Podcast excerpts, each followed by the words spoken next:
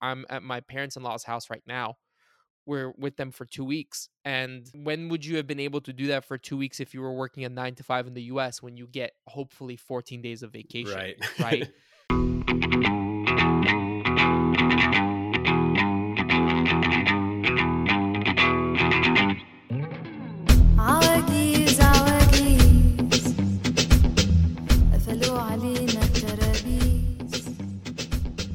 Hey, what's up, you guys? My name is Mitko Karshovski, and welcome to episode 153 of That Remote Life podcast.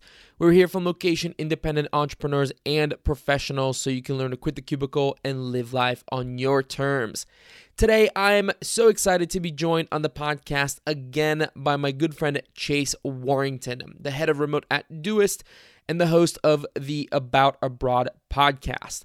Now, this was a wide ranging conversation uh, with Chase, during which we explored a lot of different topics like traveling with a pet, why we've reached the age of long term nomading, the appeal of van life.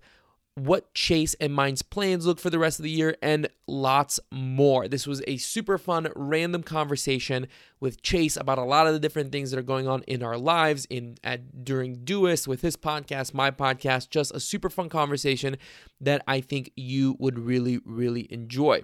Before we jump into that episode, though, uh, let me know, let Chase and I know what you think about this style of podcast. Do you enjoy just listening to the two of us shoot the shit? Because uh, we get a lot of downloads on these episodes, both on my podcast and uh, over on About Abroad because I've been on there a few times. But we want to hear from you. Let us know if you like this because if you do, we'll do more of them. Uh, tweet or Instagram message me or you know make a post about it uh, on Instagram. Just let us know. Uh, you can find me at Mitkoka. You can find uh, Chase at DC Warrington. So let us know if you enjoy this, and we'll record uh, more of these episodes. Also, subscribe to this podcast if you haven't done so already. Uh, you can just subscribe at any one of your favorite uh, podcasting apps, or if you're listening to this on Spotify, hit that follow button uh, and let me know what you think about it. Again, I'm on Twitter a lot these days. I'm really, really enjoying it over there. So find me at Mitkoka, M I T K O K A, and let me know what you think about this podcast in general. And if there are any topics that you'd like me to explore in the future, or any guests that you want me to bring on, uh, I'd love to. I'd love to hear who you guys want me to bring on. And also, uh, of course, uh, don't forget to subscribe to Remote Insider. Uh, that's my weekly newsletter where we cover everything going on in the remote and future of work worlds. Uh, I send that out every single Monday morning, and people are really, really digging it. So if you're curious about why people are calling it mandatory subscription and reading for anyone interested in the future of work, and the remote movement, uh, definitely head over to thatremotelife.com forward slash remote insider and subscribe. But all right, you guys, without further ado, let's jump into this uh, very wide ranging conversation with Chase Warrington. All right, uh, Chase Warrington. It's nice to it's nice to see your face. Dude, you're gonna make me say your whole name on it. Like I got I mean, you start off with Chase Warrington, I have to respond with Mitko Karshovski, and that's that's a lot more challenging. That was good. Not too bad, huh? No, see, that was I. I was I was hoping this was a challenge, and I wanted to. You know how like in podcasting, you're supposed to like welcome uh, like guests and make them feel comfortable. Anytime you're on, I'm just gonna lead with like an uncomfortable like word that you have to pronounce. Or well, you you started the challenge off well there. Uh, yeah, and I always struggle with the intro actually a little bit because I'm like, do we do like a formal intro? We've already been talking. no. Uh, no, I, I you do you do that very well. I took notes on your podcast on how to do that. Oh, thank you. Well, okay, so we do need to recap something we were talking about before we hit record. I do want to talk about this because it's actually important and interesting. Please. Food consumption as a digital nomad. Mm. Here's why. Here's why I'm. I'm. I. I, I want to start off with this. Uh, you're in France, and we we were talking before we hit record about how we're both our both of our weaknesses are chocolate croissants, and that you've been eating a lot of them. And I was just in Guanajuato where I found a French bakery that had amazing chocolate croissants, and I just went balls to the wall, right? Like I just ate it every single day. Here's why I think this is an interesting thing to comment on. How do you manage that? Because when you're a digital nomad, it's very easy to say, oh, I'm here on vacation. I only have this for a certain amount of time. But then whatever this is can change to different cities and you end up indulging constantly, just maybe in a different thing. Do you have you ever thought about this, or is it just like a me thing? No, where- dude, this is totally not a you thing. I've I I overanalyze this all the time, and actually, my wife and I talk about it a lot. We say like you have to get out of vacation mode, um, and it's especially hard right now because, like you said, like we've we've just kind of like transitioned back into this nomadic lifestyle, and every day feels a little bit like vacation, even though you've got work and the normal stuff. It's like, yeah, when I walk past the the bakery there, and they're like, "Hey, we have pain au chocolat right in front of your face you're like well yeah i'm i'm having one i'm in france but i'm going to be in france for Yeah. 6 weeks i can't do that every day so i'm uh i'm really yeah i, str- I struggle with this and totally overanalyze it And then after France, you're gonna go to Germany, and it's gonna be like beer every day. And then you're gonna go to Italy, and it's gonna be like pasta every day. And then you come back, and you're like 30 pounds heavier. You know, like it's yeah yeah it does it, it's not good for the the waistline that is for sure but uh it's a lot of fun actually funny enough you mentioned germany like we're going back there to a place um in the southwest of germany called freiburg i don't know if you've been there before but um we went there we spent some time there like several years ago and we just we did exactly what you said like one of my favorite things in the world is a bratwurst and like a bratwurst and a beer in germany is like heaven for me but we were there for about a month and just gorged on bratwurst and, and beers and then went home and we were like hey you know we've been talking about doing like vegetarian uh, we should try being vegetarian for a little while and just see if you know see how that goes. Like it'd be a good time after having like 7000 bratwurst and uh and then so we went back became vegetarian so that I, and i've been vegetarian ever since so i haven't uh, actually had one since then so we're gonna see how this goes oh my god, you're vegetarian. Yeah. our friendship is alive. This is just um, this is insane. um but i so one one thing here so when we first started nomading i used to do something to help manage this which was uh gosh what was it beer bread or sweets and you could only have one every day and the other two you had to exclude because like then the idea was at least like you wouldn't drink beer and have bread you just have a sweet and then if you have a sweet you wouldn't you know what i mean? Because those are like at least for me those are like my three weaknesses. You get one out of the three or you get two out of the three? Yeah you you get you get one out of the three Oh, every okay. day. So like today could be sweet but then tomorrow it could be beer and like you kind of had to at least like you know it gave you like an excuse to to not do those or kind of like a controlling factor. Um so that was that was interesting. But anyways um enough about food. What do we um what do we want to talk about today chase warrington what do you what do we want to start with I uh, I'm very curious to hear about this new addition to your life and how this is going to work out in the uh, in the world of digital nomadism that you live in. So I'm let's uh, I don't know if people know, but I mean you have you you have a kid now basically. Yeah, I have a we call him Nomad Pup. His name is Dexter. We we adopted a dog. Um and yeah, I mean it's a it's a pretty big step. I even had like when I said on on uh social media that we were to get a dog, I had some friends of mine that were like messaging and were like, "Hey, like are you sure you want to do this? It's definitely to impact your life." And and I definitely agree with that. I guess like the so Sarah and I both grew up with dogs. We both always said that we wanted to have a dog, but how to actually do this as nomads is obviously very difficult because in many ways it's a lot easier for you to travel with a kid than it is with a dog. Like it's you know like with a kid you just bring them on with a dog there's like all these extra hoops that you need to jump through. Um but the reason kind of the reason why we decided to go for it was a sarah was just like "Eh, we're doing it. Like we're getting a dog. It's been too long. I want a dog. Whatever. You know like kind of like get with the program.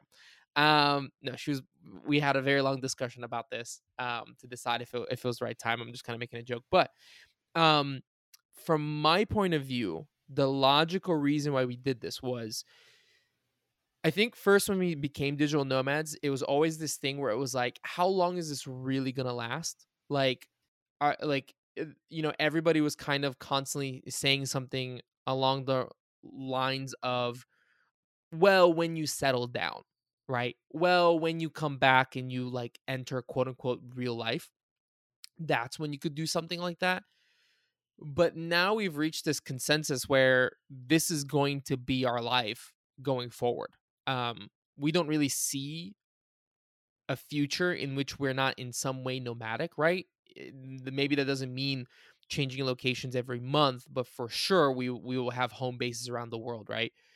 Um, and so because of that, if we want to have a dog and our reality going forward will be in some way nomadic, then why are we delaying this? And in from my point of view, we're still in our 20s, we still have energy, right? So let's figure this out now so that by the time we're older, we kind of have it figured out. Um, and so that was kind of the idea. And I mean, Dexter is uh we were definitely very like we looked a lot at okay, what are all the airlines that we use very often? What are their restrictions on dogs? What do we need to make sure that we do when picking this dog so that the dog fits in our lives?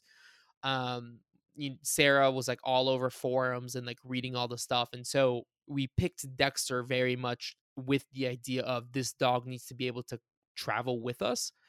Um, so a lot of that has to do with size, like it's like weight, uh, weight requirements. Even though like airlines have this thing where the the dog needs to be able to listen to this, stand up in its carrier and then do a spin standing up in the carrier. And I'm like, what do you think this is like a circus animal? Like I can't tell my I, he barely listens to me to sit down. He's not gonna like twirl for you in the pet carrier at the airport. Um, but we hear that that's like a pretty like it's it's a byline and no one really follows it. So, uh, but yeah, that's kind of the the underlying thesis and an idea behind getting the dog. I think it's a smart route that you guys went. I, I love the concept of like um, folding it into the life, like basically saying like at one point there was an end in sight, or we thought that there would be an end in sight to this lifestyle. Like, oh, we're you know I'm going to grow up or something, and we're going to have to settle down, and then at that point we'll do this and that and all those things. But I I think a lot of people like you and I are, are in the same boat there where we've more or less decided like no this is just how i'm going to live. There isn't an end and uh, that i'm that i'm working towards to to where i'll then start doing these things. I just need to figure out how to incorporate them now. That's a it's a better uh more mature way of going about it than i did. Uh we we bought uh we, when we were like we had like a home. We had our our like regular life back home and then we got Coda, our dog, and then decided like very shortly after, like actually we don't want all this. We're gonna travel and move around, and so before we know it, we're like shipping, like putting him in cargo on the way down to South America. And uh, he's a 50 pound Siberian Husky. so that spin that he has to do in the crate, it has to be a really big crate. And uh, it, Yeah. it becomes quite quite a process. And yeah and every airline has their different like rules and regulations. And i remember we had one that was like like we had this crate that was like a ridiculous huge crate that we had lugged around to like multiple countries. And then we were going to fly on this this one airline that was like oh no the air this we require that the bolts have black plastic caps and yours has like white plastic caps and I was like, wait, what? And like we had to buy a whole new crate just because of like the caps on the bolts or something like that. Oh And it was just it's just crazy. And like, you know, the people don't yeah, you said like, you know, there's that sometimes it can be easier to travel with a kid than a dog. Like that can totally be true. I mean, there's so many regulations and shots and um there's uh different uh what do you call them the the microchips like they have different types of Yeah. microchips in different countries so it can be a lot but uh but i think you would right you know you got the smaller dog you can you can carry him on board with you it, you got a lot more flexibility so well done. We got the like the the carrier right? And the first one that we got was like the medium one the one that we could like for sure it fits right? And we we put dexter in there and i'm like oh that's not gonna work. He like did, he didn't fit you know because he's a small dog but he actually has like long legs which is what we love about him because we're both big dog people and we didn't want like a you know like a pomeranian that has like like nothing for legs kind of thing and so uh, we bought a bigger carrier and he fits in this bigger carrier but then we measured it and it's like it says it's tsa approved and sarah's like it says it's tsa approved it should be fine and then i thought about it and i was like tsa approved doesn't mean that it can fit on the planes it just means that the tsa is like fine with it. Uh, and so uh, it was like totally not okay for the limitations of the planes so we're gonna have to figure out now um how and there's like different brands and stuff so we'll we'll figure something out but it's been a this was the idea was that we're going to be back in the US now for because um, we have a bunch of friends that are getting married this summer. Uh, I guess we're at that age where all of our friends are getting married now, and like all the weddings are like perfectly spaced apart. Um, and so we're going to be in the US for six ish months. So we have enough time to figure this out. We have enough time to travel with him in the car, which he's already great with. So he gets the idea of traveling and moving around. And we're going to be quite nomadic in the US. We're moving from my parents' house to Sarah's parents' house, where we are now, to then going up to uh, the north of Michigan for a few weeks. We're gonna most likely go down to North Carolina, so we're gonna be moving around, and hopefully he'll kind of get the get the gist and and build that muscle before we put him on a plane and go down to Mexico or you know Europe or wherever we go. So, by the way, I listened to our last episode that we did like this, and I said like so many times I wanted to shoot myself in the face. Like I wanted to go back in time. Don't call attention I'm to it now, very- man. I'm it no the the glass is shattered. I hear it and I'm constantly now I'm trying to very much not say the word like. So if you if I'm not speaking as quickly as I normally do, it's because I'm trying to be conscious about that. Uh, well, I'm I'm here to help you get better, Mitko. That's uh, I'm Thank I'm you. glad that that you know that conversation had some kind of uh, benefit for you in the end. but I didn't it was notice such that. a fun conversation. It was such a fun conversation, and I went back to listen to it. And about 15 minutes in, I said, "I can't listen to this. This is I've I've ruined this. I don't know how other people are listening to this, but I hate myself and I can't listen to this. So um, I'm I'm trying I'm trying very hard not to say like so many Oh man! All right, we Um, all we'll all shame you uh, every for every like you. you. know shame shame. I need it. I'll do a push up for every for every like. Um, but what was it? I was gonna say something else. Um, yeah, in terms of us realizing that we are not going to go back home and live a normal life, I think that has a lot to do with COVID. Because before COVID, there was this idea that the infrastructure was never going to develop enough for us to do this long term. Eventually, the system was going to wear us down, and we would, you know, all right, we're back. We're just gonna live in the US. Um, but now the infrastructure, there's actually an end in sight. The infrastructure is developing. It will get there to the point where I can foresee us long term doing this. Um, and there being some easier way of doing it than all the hoops that we have to jump through now. And so I think that through COVID now, on the other end of COVID and all the things that are that have happened over the last couple of years, it has really made that dream possible. A lot of people have realized, ourselves included, oh wow, we can do this for the rest of our lives if we want to. And I think that's the big development that helped us really decide and, and actually be able to say that verbally. Um, like, yeah, we're gonna do this for mm, that. I don't really see an end in sight. For yeah, so. the four dot dot dot. Um, Dot, uh, dot, which I love. yeah. I love that that's like become the normal. Was there anything in particular like that when you say infrastructure, like anything that really kind of put your mind at ease or has has set you guys up for success long term that that's changed that you can think of, or is it just more a general sense? I don't know if there's one particular thing, and I might be going against me saying the infrastructure, but I do think to I do think a part of it had to do with our family and friends sort of understanding this. Do you know what Yeah. I mean? After COVID, everyone kind of gets it. Remote work has entered the mainstream. And before, we almost always had to, whenever we said that we wanted to do this, it almost always sparked a debate or almost always sparked some sort of conversation of, oh, well, when you have kids, you're going to settle down. Right. Or, oh, when, well, enjoy while you're young because eventually, you know, this pipe dream is going to go away. And I don't know if it's that we wore down our family and friends enough that they just don't want to have that conversation. And I'm just, a, you know, I think that that's the case. But I think most people have now, at least to a certain point, accepted that and realized that this is possible. I think it also has to do with making enough money that you aren't just like a, a broke backpacker who's living homelessly and people just assume okay well when that gets tiring you're just going to come back and get a real job like the rest of us. But you almost have to you almost like earn your right. Does that make sense? Like you almost like say like no this is what we're doing. Look i'm taking care of myself. I'm i'm paying taxes. I'm, I'm a real human being like you. I just do it this way.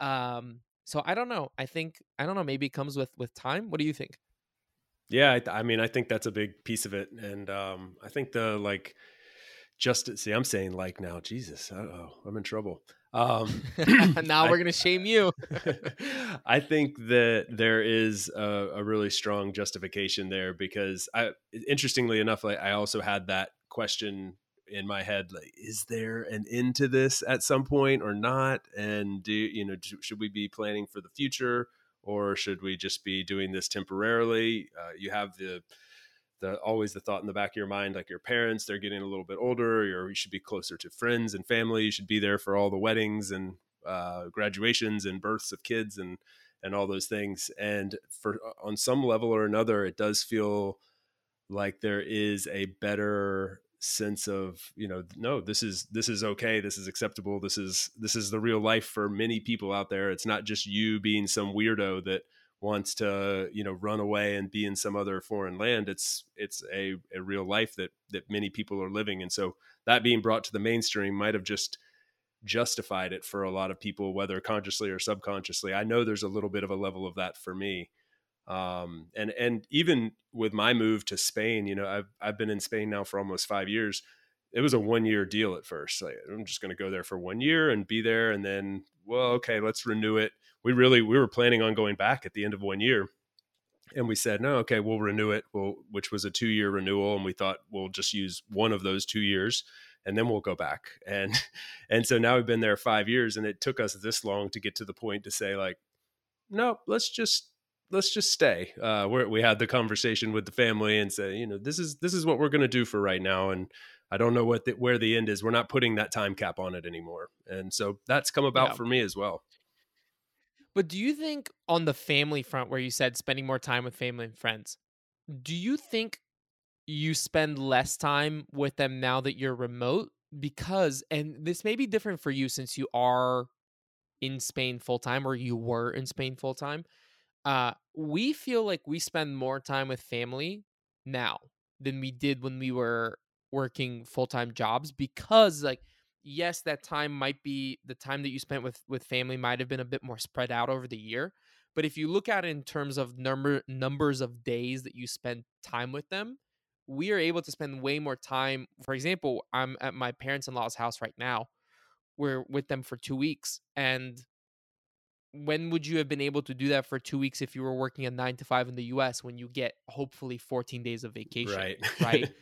so there is this um and I think even like our families realize that because at first there was a little bit of this pushback in terms of um they want us to go travel, but they also understand that means they're going to see us less. But then in when we actually started living this way, it took about a year and then they realized like oh wait now you're gonna come here and work remotely and we can see more of you and then there was a and that's that was something that i didn't even realize at first so it was almost like a like a secondary side benefit um and you know like my parents have come to visit me in mexico which has been super fun. I've had friends come visit me uh in mexico which is really great or in bulgaria right and so you almost like make time for those events i don't Yeah. know have No, you had the same experience or no I would I would say if there was some like really nice formula that we could work out, maybe we can we can do this off air sometime and really try to quantify this. But if I could do the like the quantity times quality, I think the outcome of that equation would be a higher number than what it was before. So I probably got more time, more FaceTime um, previously, but I I would say the the quality of that time is so much greater now. So my my parents are planning a trip to come visit and they're going to spend 2 weeks here or something like that. And like we're going to get like really great quality time with them. Um, I was just I went back and spent a couple weeks in the US a few a few months ago and like it was really good quality time. So the frequency might be a little bit less um, in my case, uh, but but what you're saying makes perfect sense.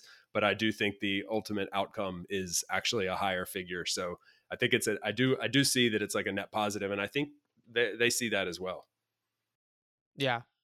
Uh let's talk about so you're I got a dog. You've had a dog, but now you're back on the road with the dog and and and the family. So how how has that shift been, you know, going from having an apartment in Valencia to now officially not having an apartment again? Yeah, it's honestly it's been awesome. Um, and and I was kind of nervous about it. I w- I wasn't really craving it. Uh, but you know, for some context, like we were traveling for years with our dog. He's ten now, and um, and so he's crisscrossed the Atlantic and the equator multiple times, and lived in a bunch of different countries. And we we haven't been in any one place for more than two years, I would say, since we were eighteen. Um, so like it's a lot of time where we haven't been in one place. So we were in Valencia for four years, which after four years felt like, wow, this has been a really long time, but it also felt like home and we were pretty settled there. Um, but I give my, my wife a lot of credit because she was really pushing us like, Hey, let's just get out. Let's travel. Some, you know, it's great here, but there's lots of great places. Let's, you know, we came here with this mentality of being here for a short period and then moving on and we never did that. So let's, let's get back to that. And I sort of reluctantly went, went along with it. Um, but it was just like, okay, could be worse things. And, and now I'm just absolutely loving it. It feels totally like I'm in my element. Um, just traveling around. We're spending four to eight weeks in a bunch of different places for the rest of the year. So currently in the south of France, where this in this beautiful area, which like I don't know if people do. Okay, let me. Did you do you when you think of Catalonia? Do you think of France or do you think of just Spain, or do you kind of subconsciously know that it's in both? So when you say Catalonia, I think just Spain, but I know that like the south of France and the north of Spain are Right. I mean like right up on each other. But no, when you say Catalonia, I think of Spain. Yeah, so this, I think I think this is like the normal thing people think of, and you may subconsciously kind of know that it bleeds over into into France. But I'm in this, I'm in French Catalonia, um, and have just like fallen in love with this area. It's amazing. The Pyrenees run right into the Mediterranean, um, so you've got these like literally you're laying on these beautiful Mediterranean beaches, looking up at these big, huge green mountains that that very Mhm. literally just drop right into the ocean there's all these like really cute little villages, like very Mediterranean French style villages, um, up and down the coast. Really nice people, and it's got that like Spain, Catalonia, like like Spain France mix. Um, that's that's real. It's really nice, really polished, really well organized. You've got pan chocolate, pan croissants, uh, chocolate croissants everywhere, and then you also have like you know really nice people, tapas bars, lively atmosphere. Um, so yeah, I mean, it's just been super fun to be here, meeting people, kind of feeling, uh, feeling like a local in a lot of ways because you're here for long enough to get that feeling to know, you know, walking down the street and see people that you know, um, but also feeling like you're in a new and exciting place every day. Um, so it's been it's been amazing, and I'm I'm super excited about what the rest of the summer has has ahead of us. We we've settled into the the we've resettled into this lifestyle really well, I think. Yeah, and I love that uh the the mountain and sea where they come together. That's why we really like Puerto Vallarta is because you had a lot of that, right? Like it's literally the mountains just falling into the into the sea and and I love that. So where's the and you're driving the van, right? Like you're not flying. Yeah, correct. So we're that's one of the things like we our our first dipping our toe in the uh, camper van world was because of Coda. Like we did not want to travel with him on a plane because it was just too much with all the the crates. And I think it was after that story I told earlier where there was like, dude, we're not buying another crate for, you know, because of black bolt caps. So let's buy a camper van instead and we'll drive across it's probably the, stressful for him as well, right? It is, like yeah. being put in the crate and yeah. yeah it's it, it's hor- it's like not a good experience they go underneath the plane and it's you know they're like shipped like cargo and it's it's not good so we're like oh let's try this with a camper van we had a horrible experience with our first camper van but we, it's funny because we bought it because of coda um, in a lot of ways and uh, and then so now we're kind of going back and doing this again we've got a bit much better camper van now we reinvested in a in a high quality one and we're yeah we're traveling across europe but we're not staying in the van the whole time. We're traveling for like one to two weeks in the van and then a month, four to eight weeks in an Airbnb. And that's Yeah. kind of the cadence. And it, it's it's working out really nicely. So I think this is the the home base thesis that we've talked about before where in my perfect world, right? Sarah and I have a place or we at least have picked a city in Mexico that we really like and that we know we can go back there and, and get a and get like an apartment. We kind of have some things maybe set aside. We have a property in the United States that is, you know, maybe somewhere in the city. But then my new thought now that we have a dog is to have a van. I've been, and maybe this is going to change in a month, but I've gone down. Even Sarah commented to me the other day, like, you've really gone down the van life thing again, because this happens several times a year. It's like I get the van cold and I'm sick for a few weeks and then I kind of move on. But I really think because I, I went down the rabbit hole of Westfalias, you know, the Volkswagen Westfalias, because you can, I wouldn't live in them full time like people do with these like Mercedes Sprinter vans and stuff. But it's something where you could very feasibly be in there for a few weeks, maybe a month, and then go to, you know, an Airbnb, like you're saying. Um, and my new idea is, and Dennis, you may have Dennis as my uh, editor. You may have to bleep this out because I want this to be a secret location. But the Ooh. um, my brother-in-law found this uh, ability to buy property there within kind of like a, a community, but very close to the lake, and it's not that expensive. It's like 15 grand for a property and you can't build you can't like camp on there or van life there you have to build something if you want to live there because it's kind of a community they want to keep it a little bit nicer but what he told me is the trick they're doing is they're building these pole barns do you know what a pole barn is? No, what is that? it might be like a midwest thing a pole barn is basically like a toy barn that you put a loft into at the top. So you have imagine if you're if you're living by a lake you have like your boats and your jet skis but then above it you have like a little apartment and you can build that and they'll let you live on there so my thought is you have that pole barn with the with the loft there and then when you're ready to go to another country you park the van under it but then when you come back you have the van so you can see the americans in canada it's the current it's the current you know I like version of I this. like this. I like this. So okay, so you could you could be you could do some traveling around the U.S. and Canada. You could do like North America in the van uh, as much as you'd want, and then also have your home base in the Upper Peninsula. Beautiful part of the world, great place to come back to. Uh, but then keep traveling, like just leave it there. Probably escape winters. I'm imagining, right?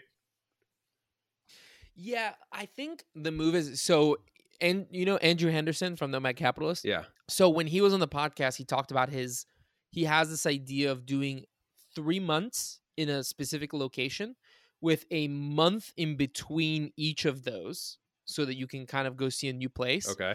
and i think there's a move there where we do summers in europe winters in mexico but then you have spring and fall which i think are particularly lovely in the united states Mhm. and then you do like travel around the us or canada in- in those periods Ah, it sounds pretty idyllic, man. Um, I, I think the uh, the van life bug might have caught you at the right time. it's unfortunate because all i need is a toy to play with and obsess over and i'm one of these like my dad has it with boats Yeah. and i guess I- don't have it i mean i like boats but Are you handy? You like, are you uh, are you uh, like are you a gearhead at all? Do you like getting under the hood? Mm, I'm a gearhead when it comes to tech and like backpacks for whatever weird thing. Like I love backpacks, but when it comes to cars, absolutely not. I'm just not interested in in being covered in oil. But if it's my own van that like makes me excited, maybe I don't know. Yeah, yeah. I'm. I, the funny thing is, is I'm not, and so it's it's a bit problematic because being in the uh, in the van life world, like we're traveling around. I mean, I've had more conversations with. I was just at a French mechanic the other day, and we're like trying to talk. He's he spoke a little bit of Spanish, but no English, and I speak no French, but a- can speak Spanish. So we're like communicating back and forth in like really bad Spanish and Google Translate. Try and like I'm just trying like, dude, is my battery dead or not? I don't know. And so it would be very helpful. Very like we've had a lot of these conversations with mechanics in lots of different countries, and I'm always like, really should get better at this, but it's just not my thing. And uh, Yeah. and so You want to get your know. battery? You want to get your battery replaced, but you show up and he's replaced your transmission. Yeah, exactly. Like I'm pretty sure I've been taken over a few times, uh, you know, by, uh, in some pretty bad ways. But I actually, funny story, uh, like traveling through France. I mentioned the the bad camper van experience. This was years ago. We were traveling through France. We'd had a whole, we'd broken down like 14 times. We ended up on a tow truck. 14. It's like ton of times on a tow truck. And the last one, the French mechanic was not really speaking English very well, and he was just like, uh, "You should kick shit in river and go home." and and it was like, all right, uh, the, we've reached uh, we've reached the end of this trip. Um, so anyway, that's yeah, it would be it would be great if I like it- I would suggest you know adopting some um, some some gearhead mentality if you're going into the camper van world in retrospect. Uh, yeah, I'll, I'll I'll definitely look into that. But um, let's chat a little bit about um remote work because you just came back from running remote in Montreal. Uh, and I think there are some some. I feel like since the last time we talked, remote has like jumped a little bit. I don't know why. I just think it's moving so quickly that there's constantly new developments happening, right? So, um, what were just what happened at running remote? What were some of your favorite top takeaways? And uh, yeah, let's just shoot the shit when it comes to remote because people people came on here to to hear about remote work and digital nomadism, and we've been talking about so far about what like chocolate, Chocolate pastries croissants, and, and, and staying like too much and and van life. These are bad bullet points. Uh, if anybody's still listening, uh, thank you, and uh, we'll try to give you something worthwhile now. you know, there's one person listening who we just hit all of his check boxes. Yeah. for like they're like, that's what I'm into. Five yeah. stars. Five stars. Yeah. um, no, so I mean, I don't know how to not be cheesy about this, but running remote was really special. It was it was a really really amazing experience, um, and especially for bringing together a bunch of people who are passionate about remote work. For to be able to say that actually coming together in in one place and being you know in real life co-located, whatever word you want to use, like it was awesome. Uh, we had we had a lot of fun. I learned a lot. Uh, met so many really inspiring people and um, had some just incredible conversations. There was really good. I was talking about this with like the uh, with the organizers of the event. There was really good content. Like you could sit there and just absorb tons of great content from people. They had two stages going at any given time, and CEOs, lecturers, consultants, journalists, um, leaders in various areas of, of business talking about how to make remote work work at a really high level. Um, but the the setting that aside, I could have shown up and not gone to any of that, and it would have been totally worth the investment and the uh, and the trip because the conversations that you had just casually sitting over breakfast, talking with someone, and just the things that you would learn along the way um, was incredible. So I mean, tons of high level takeaways. We can go real deep in a bunch of different nerdy ways, but like very very high level. That's that was my my takeaway. It was it was an amazing event. Was there anything that surprised you in terms of you know going? Maybe there was some some content or some conversation or presentation that you walked away saying something of the sort of like, "Wow, I hadn't thought about that," or that's kind of a surprising takeaway or a surprising conclusion. There, there were a lot. Honestly, like one of the things that jumped out at me that was really kind of fascinating. Um, again, kind of high level, but I, I took away from talking with a lot of leaders that they're still trying to figure it out, and when seemingly on the surface they it appears that they've got it all figured out, and and that was true Mm. both ways. Like I had people saying things to me as if we had things figured out at Doist, and it and in my mind, I'm like, oh, we've got a V1 of that. Like we're we're just trying to we're we're still trying to figure out what to do with that, and um and so it was really interesting to kind of break down these barriers. Like we're we're all building these brands, and there's these personas that are out there that seemingly have everything buttoned up and very polished, and when you sit down and get into the weeds of it with them, you realize we're all just try, still trying to figure this out. There's a there's a lot of gaps that that can still be filled, and that was pretty. I think that was pretty exciting because we're already making it work pretty well. So it tells you like, wow, the the sky's the limit. We can do a lot here. I think what's interesting there is if you guys add Doist as one of the, I mean, I would say most famous remote first companies. You guys have for a long time talked about remote first, remote first, even before COVID. If you guys and a bunch of other remote first companies that were at running remote feel that way, where you're still kind of putting it together, imagine companies that just entered remote a year or two ago that do not have the same um you know focus on remote that you guys do. Imagine how they're feeling right? Because my experience in, in speaking with friends now who are working at, at companies that have become remote post covid is that they're sort of running things as they used to before but just from home and they are duct taping it together with zoom well said. email. Yes.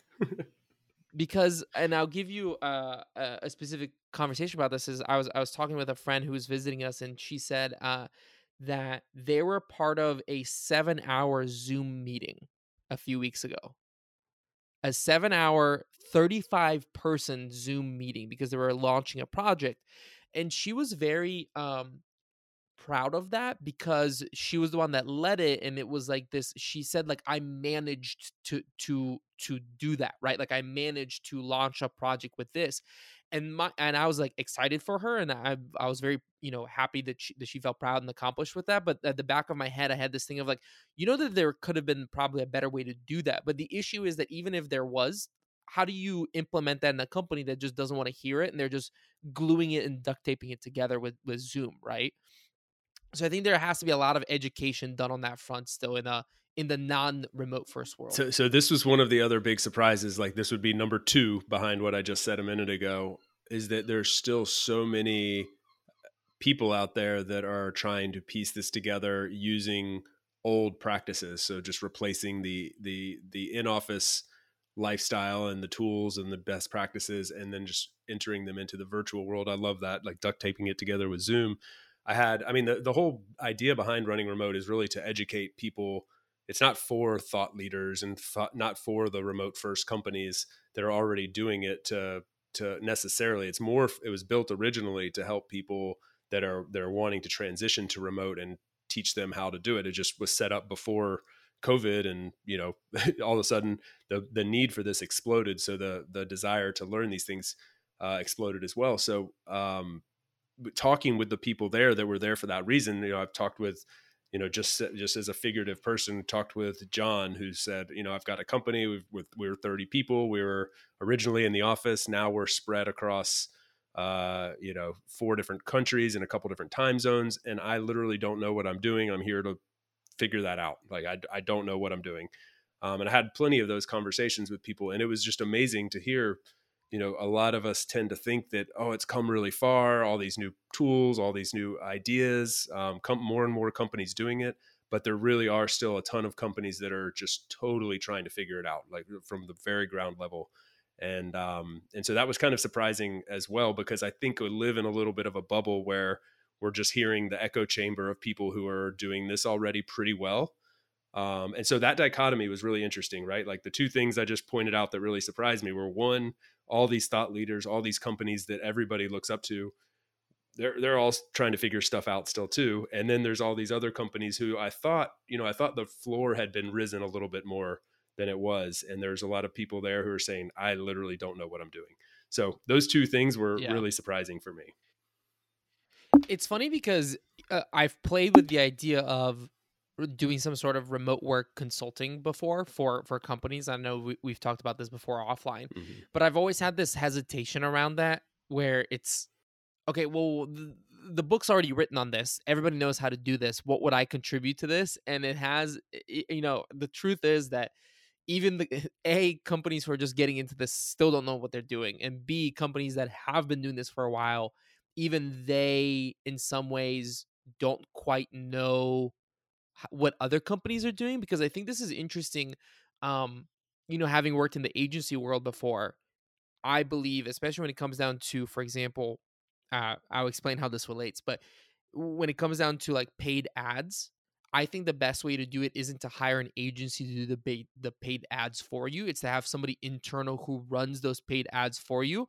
But then you work with an agency that is working with multiple clients that can come from that point of view that says, hey, based on the industry, here's what's working for these other people. Here's what other people have tried that hasn't worked. So they kind of bring that wide knowledge, but then you have one person who implements it. And I think that that might be the future of remote as well, where you have one head of remote who is sort of running internally and very personally within the company, but then you have somebody who is seeing what everyone else is doing like oh this worked for this company this didn't work for this company and that is bringing that knowledge uh you know and, maybe you know that comes from a, a place like running remote but i think that that might be I think this world of sort of remote consulting could benefit from that model from the agency world. Yeah, I, I agree with you, man. And one thing that was really interesting is like I hosted a panel which was like, Do you need a head of remote? And it was myself and then three other heads of remote Darren from GitLab and Stephanie from Cargo One and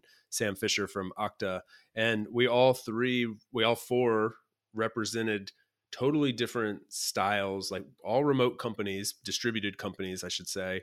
Um, but like Sam, for instance, is seven thousand people, and they're very hybrid. They and they believe in a lot of synchronous activity, and they do business very differently than me on the other end of the spectrum with a hundred people and totally remote first. And what was really interesting was, I mean, we all had different ways about of, like how we go about doing our work and how we approach remote work and the rules and what we think is is good and bad and you know what works for us.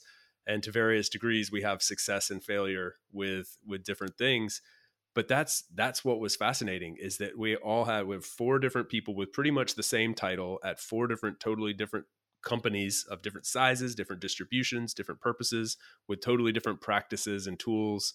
And so there's no one way to go about doing this. So getting back to your point like if you think that you have any value in this, you probably have 10 times more than you actually do because everybody's looking for a way to do it and there's no one way to go about doing this this remote thing. And so i think we are on a path to where with this like head of remote job or remote lead role will be something exactly like what you said sort of looking outward taking what everybody else is doing digesting it figuring out how can we use that in our organization to up level what we're already doing so hopefully we'll we're working towards that instead of just like putting out fires and like okay how do we do this? Um, I think we're going in that direction. Yeah, I'm I'm very excited because I think we've only just I think we've only just begun. I still think there's so much that needs to be built out in the infrastructure and in the uh, I mean, I think events are going to be huge over the next five years as people exit COVID and want to see people and they want to um you know maybe you've been in a company where you haven't been able to get together in a while so how do we get together and you know what sort of opportunities do we have for that? I think it's going to be very uh very interesting in the future but um i know that you got to run uh soon i know that you have a, a hard out but is there anything that we haven't talked about that uh we should chat about and before we jump into that um folks if you're listening to this and you're like hey, this is fun. I want to hear more of this. Let us know because Chase and I are kind of um uh, we don't know if you like if, we, if you like this or not, or if we should not do these sort of shoot the shit conversations anymore. I mean, Chase and I really like it, so we might just continue Selfishly, it, we're going to continue. We would love, yeah, but we would love to know if you guys enjoy this uh, as well because I'm trying to convince Chase to do uh, a Twitter space with me on some amount of regularity. So if you guys would like to hear us do that, yeah. uh, I'm putting Chase on the spot. Yeah, I but I'm glad that you did. Let us know. I'm glad that you did, man. Yeah, thank you for that. Uh, and and do let us know because I would love to know if I get a little bit of uh, feedback that that would be enjoyed. Then I'm I'm definitely on board. I'm already like mostly on board. So I'm sandwiching this episode with putting pressure on you by uh, pronouncing my, my last name and then being on Twitter Spaces. I'm just like sandwiching this I'm, conversation. I'm not gonna. I mean, I'm not gonna lie. I think I kind of crushed both of them. So um, you know, you you I think you you crushed it. I was uh, I saw a little bit of pause, but you nailed it. So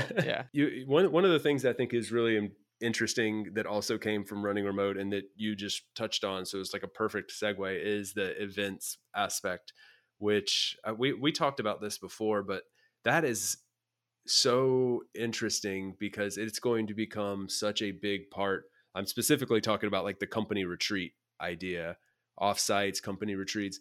This this whole idea, this whole concept is about to just be it's the next level of remote teams, distributed teams of any size or shape are going to have to get really good at these. Um, and and not just like doing them, you know, and, and not just doing them frequently or anything like that. It's like being really, really good at doing your offsites because not only is it going to be Mhm. critical to the way the, the company functions, but also it's going to be a way to attract talent and retain talent. It's going to become a, a big piece of the pie for companies. And I think that's something that was really clear to me that, that uh, it came, it kind of came to me in two different ways. One being at a running remote event surrounded by a bunch of remote thought leader people who were all so stoked to be together. it's kind of like a weird Mm. dichotomy. But then, and, and we were all saying like, we're just getting so much from this. Um, you know, we, we, we, we need to have this more often. This is great. And then also coming at it from the angle of hearing from my team and people who I'm working with closely. I'm managing all of our retreats and co-located events now and seeing how those are how pa- impactful they are for our team and the people that I'm talking to at other companies who are crafting these and the thought that's going into them it's all going next level and I and I see that really scaling up um, so it'll be interesting to watch that space in general Yeah, I think there's so many opportunities in that that I don't know what to do. Yeah Do you know what I mean? There's so many. Where I there's so many things that can be done that I mean for I mean I am very interested in doing, but there's like so many that I don't know which ones to do and we've talked about this in the past as well. And it's just I think more people need to be to realize how much opportunity there is in this space because if you're right now somebody who's listening to this and is thinking I want to be location independent. I want to be quote unquote a digital nomad. I'm interested in this space, but I don't know what to do. There are so many things that you could do in this space because, like we talked about, like 20% of the infrastructure is built out and 80% of it is still out there. And you just need 1% of that landscape to claim as your own to to have a really great business. And something that um, you know, I was gonna ask you before we we wrap up is how does somebody become ahead of remote because at the moment it seems like you know there's no it's not like you can go to school for it. Uh, as far as i know there's really no courses or anything like that that you can do. There's a lot of books out there on how to work remotely but it almost seems like you know i'm very big on the future of work is going to be entrepreneurial in nature and it almost to me it seems like the head of remote position is the first position that kind of embodies that because in order for you to become the head of remote you almost need to plant the flag and say, I am an expert in remote work. I'm learning on it. I'm creating content about it and brand yourself as that. You, you almost have to sell yourself as that in order to get a job or a position or a consulting gig as that. Does that sound accurate or am I missing some more? Um, is there like an easier path that I'm perhaps missing to be recognized enough as an expert in that field in order to get hired by a company. Yeah, I think there's so few of these these opportunities out there. There's only so many companies hiring for this type of role, so there is it's a very niche skill set that they're looking for. And I think there's two different styles of head of remote that companies are are wanting. They're wanting someone who's sort of an, an external advocate who can who can plant that flag and say, you know, we're a company that is all about remote work and that's important to our brand identity to our employer identity to to the perhaps the products that we sell. Being remote first helps aid those products. So being that vocal mouthpiece is is one thing. And then there's like the change agent um you know remote work advocate internally who's going to implement processes and practices and tools and change the whole culture of the way uh, a company's working or at least pull some pretty big levers internally um, so figuring out which one of those two buckets you fit into is probably a pretty good starting point and and perhaps it's both. In my case it is both. I'm literally my job description is 50 50 um, one or the other. So i'm i'm splitting my days between those two areas but if if most companies are focused mostly on one or the other and so building your personal brand around that uh, whichever whichever one really speaks to your skill set i do think is an important part. I mean i think that's it, it kind of has to start there because there's a lot of you know quote unquote remote work experts out there now and you have to really differentiate yourself in that space. But um, we talked about this a lot on that panel discussion with the other heads of remote, and so actually a great starting point would be to find that that link on YouTube, the Running Remote channel on YouTube. Uh, they've got it posted there, and the the panelists from from that panel gave some awesome answers to this exact question. So um, they can they can explain it a lot more in depth than I can. But yeah, I mean, I I think I don't think you're simplifying it too much at all. Yeah, we'll we'll have a. Oh, I'm sure we'll find that link and, and post in the show notes. But um, in wrapping up, anything that we didn't touch touch base on that that we wanted to to talk about? I, I did want to hear more about your uh, like what you guys are doing there in the U.S., but I feel like we touched on it a little bit, and um, but I just I would love to know a little bit like what's the quick bullet points on what exactly you're doing uh, and where you're staying over the next couple months before you hit the road again. Um, so we are going to be bouncing between Michigan and Ohio, uh, just between like my family's house and then Sarah's parents' house. We are going to spend a few weeks throughout the summer in the UP at some um, uh, lake house that some family friends of ours have. We are most likely going to go down to North Carolina to see our friends in Ian and Ian and Caroline at some point. Um, but outside of that, I mean, really, we're kind of sandwiched between between weddings and with the things that were happening in in Ukraine. I was a little bit concerned about going back to Europe, and I just it, when we had to make these decisions, it was at a point where I I just didn't have enough information, and we had enough things happening in the United States where we just decided, and we're getting a dog, so we're like, let's just stay in the U.S. this summer. Um, but outside of that, excitingly, at the end of the summer in like October, our plan is to go back to Mexico and most likely start our the process to get our residency there. Um, and then the end goal is to actually get an apartment, you know, like midterm apartment in Querétaro in uh, in Mexico, uh, which we really fell in love with when we were there. Um, it was uh, Querétaro is like um like two hours away from Mexico City. So it's in that like triangle of you have um you almost have in a direct line you have Mexico City, Querétaro, uh, San Miguel de Allende, which is very popular for expats, and then uh, Guanajuato. And it's almost they're almost all an hour and a half to two hours away from each other. Um, and we haven't been to San Miguel de Allende, but from what we hear, it's a really great place to visit. It doesn't quite, quite sound like my kind of place to to live for a little bit longer.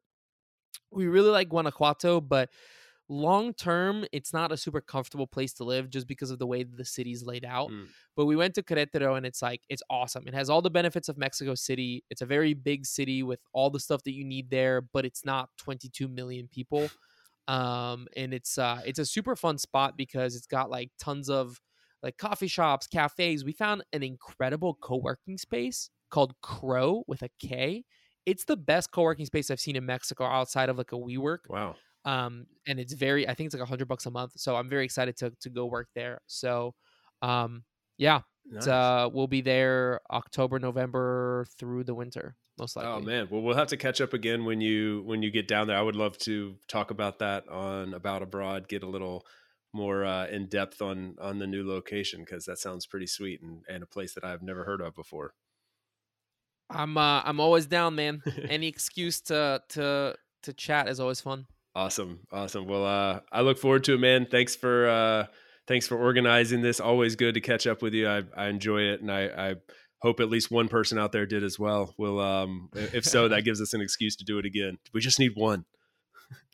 Yeah, and, and before, okay, before we wrap up, where uh since we haven't decided, I think this is going on both of our podcasts. So, uh, for people who are listening online, where where can they find you online? I know you're you're pretty big on LinkedIn and Twitter these days. Yeah, yeah. Um, so d- first, first and foremost, to aboutabroad.com um, for the uh, anything that has to do with the the podcast. It's also available everywhere you get your podcasts. So um, search About Abroad. And on LinkedIn is where I'm mostly talking about remote work stuff. So you can find me uh, by searching Chase Warrington. Twitter is DC Warrington. Instagram DC Warrington. Um, and uh, and yeah, likewise. Also drop drop those uh, links because we are putting this on both. Uh yeah, the if you're listening on about abroad, uh thatremotelife.com forward slash uh podcast is where you can uh, find the podcast.